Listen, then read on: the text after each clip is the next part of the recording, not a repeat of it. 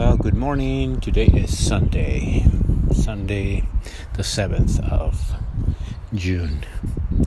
And my recording today is just going to be a very short one. I've always um, spoken my mind on issues that really touch me and what we saw, what was happening all over the United States with people uprising because of what happened to uh, George um, yes, it is unjust.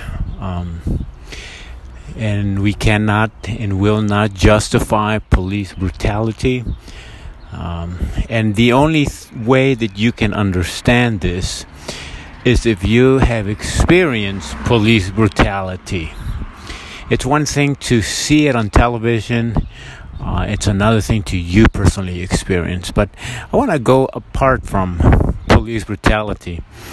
I want to talk about also for people who face this type of brutality, uh, who are in prison specifically um, by the hands of uh, who they called um, um, COs or correctional officers.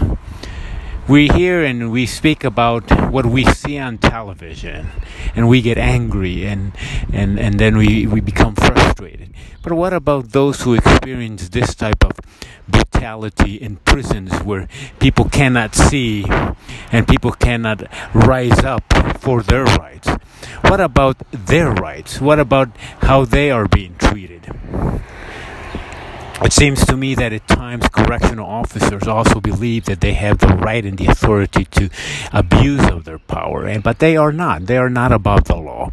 And I also believe that they should also be held accountable and that they should also lose their jobs if they abuse of it. Yes, what we saw on television was shocking.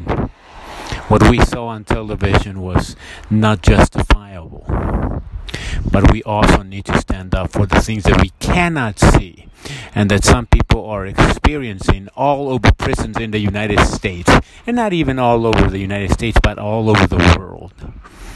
Yes, and we say and we try to justify, well, prisoners, they broke the law and all that stuff. Yes, they might have broken the law, but they are still human beings who deserve to be respected and treated like one, not like animals that you can dispose at any moment in time.